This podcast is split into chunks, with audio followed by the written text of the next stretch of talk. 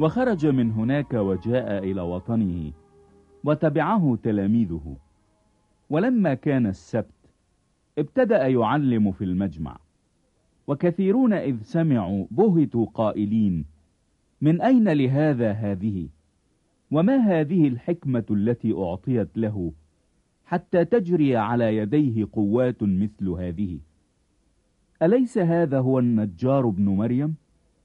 وأخو يعقوب ويوسي ويهوذا وسمعان أوليست أخواته ها هنا عندنا؟ فكانوا يعثرون به.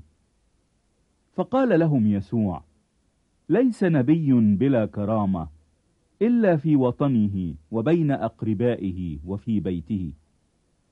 ولم يقدر أن يصنع هناك ولا قوة واحدة غير أنه وضع يديه على مرضى قليلين. فشفاهم وتعجب من عدم إيمانهم وصار يطوف القرى المحيطة يعلم.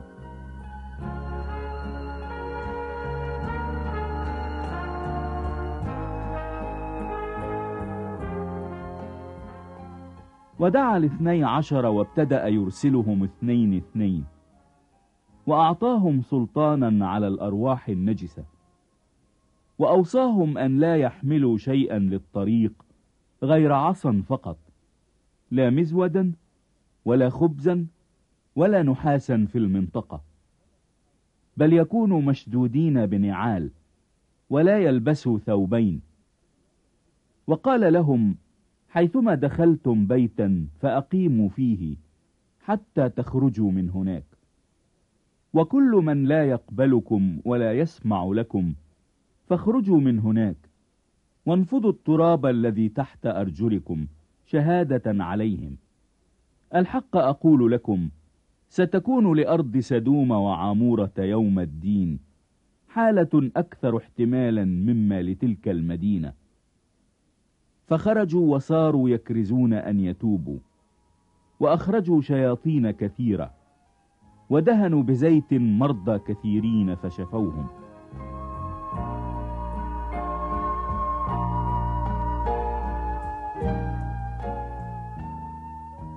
فسمع هيرودس الملك لأن اسمه صار مشهورا وقال إن يوحنا المعمدان قام من الأموات ولذلك تعمل به القوات. قال آخرون إنه إيليا.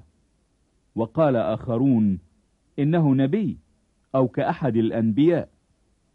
ولكن لما سمع هيرودس قال هذا هو يوحنا. الذي قطعت أنا رأسه. إنه قام من الأموات.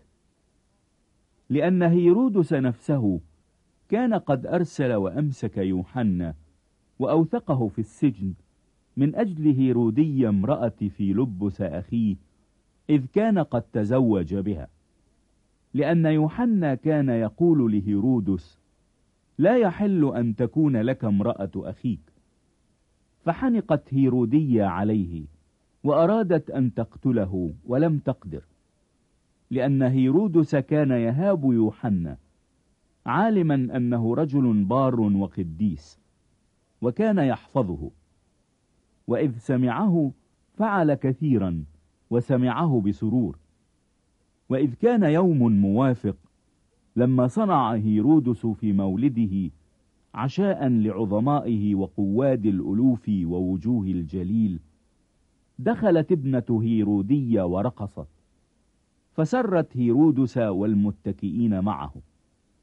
فقال الملك للصبية مهما أردت اطلبي مني فأعطيك وأقسم لها أن مهما طلبت مني لأعطينك حتى نصف مملكتي. فخرجت وقالت لأمها ماذا أطلب؟ فقالت رأس يوحنا المعمدان.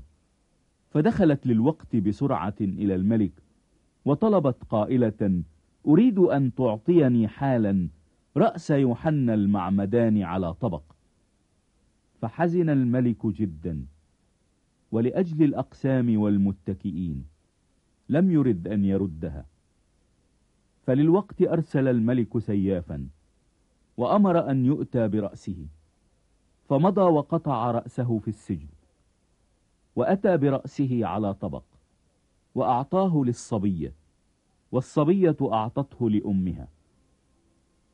ولما سمع تلاميذه جاءوا ورفعوا جثته ووضعوها في قبر.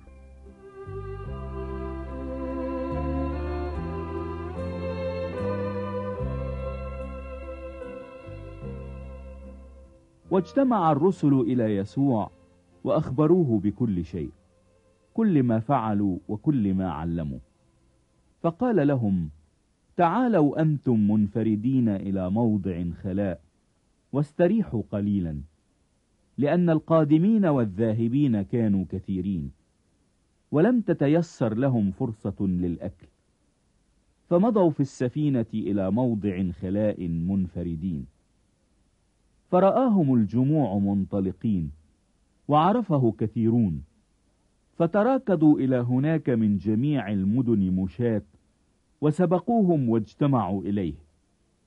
فلما خرج يسوع رأى جمعا كثيرا فتحنن عليهم إذ كانوا كخراف لا راعي لها فابتدأ يعلمهم كثيرا. وبعد ساعات كثيرة تقدم إليه تلاميذه قائلين الموضع خلاء والوقت مضى. اصرفهم لكي يمضوا إلى الضياع والقرى حوالينا ويبتاعوا لهم خبزا لأن ليس عندهم ما يأكلون. فأجاب وقال لهم أعطوهم أنتم ليأكلوا. فقالوا له أنمضي ونبتاع خبزا بمئتي دينار ونعطيهم ليأكلوا؟ فقال لهم كم رغيفا عندكم؟ اذهبوا وانظروا. ولما علموا قالوا خمسة وسمكتان. فأمرهم أن يجعلوا الجميع يتكئون رفاقا رفاقا على العشب الأخضر. فاتكأوا صفوفا صفوفا مئة مئة وخمسين خمسين. فأخذ الأرغفة الخمسة والسمكتين ورفع نظره نحو السماء وبارك ثم كسر الأرغفة. وأعطى تلاميذه ليقدموا إليهم وقسم السمكتين للجميع فأكل الجميع وشبعوا ثم رفعوا من الكسر اثنتي عشرة قفة مملوة ومن السمك. وكان الذين أكلوا من الأرغفة نحو خمسة آلاف رجل.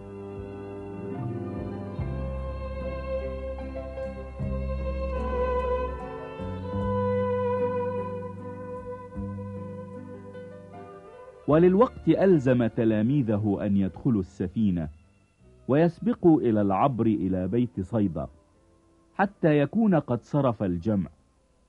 وبعدما ودعهم مضى إلى الجبل ليصلي. ولما صار المساء كانت السفينة في وسط البحر وهو على البر وحده. ورآهم معذبين في الجذف لأن الريح كانت ضدهم. ونحو الهزيع الرابع من الليل أتاهم ماشيا على البحر وأراد أن يتجاوزهم. فلما رأوه ماشيا على البحر ظنوه خيالا فصرخوا لأن الجميع رأوه واضطربوا.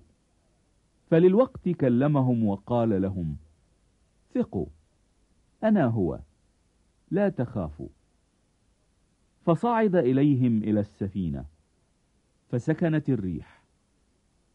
فبهتوا وتعجبوا في أنفسهم جدا إلى الغاية لأنهم لم يفهموا بالأرغفة إذ كانت قلوبهم غليظة. فلما عبروا جاءوا إلى أرض جني سارت وأرسوا. ولما خرجوا من السفينة للوقت عرفوه فطافوا جميع تلك الكورة المحيطة. وابتدأوا يحملون المرضى على أسرة إلى حيث سمعوا أنه هناك. وحيثما دخل إلى قرى أو مدن أو ضياع وضعوا المرضى في الأسواق وطلبوا إليه أن يلمسوا ولو هدب ثوبه وكل من لمسه شفي.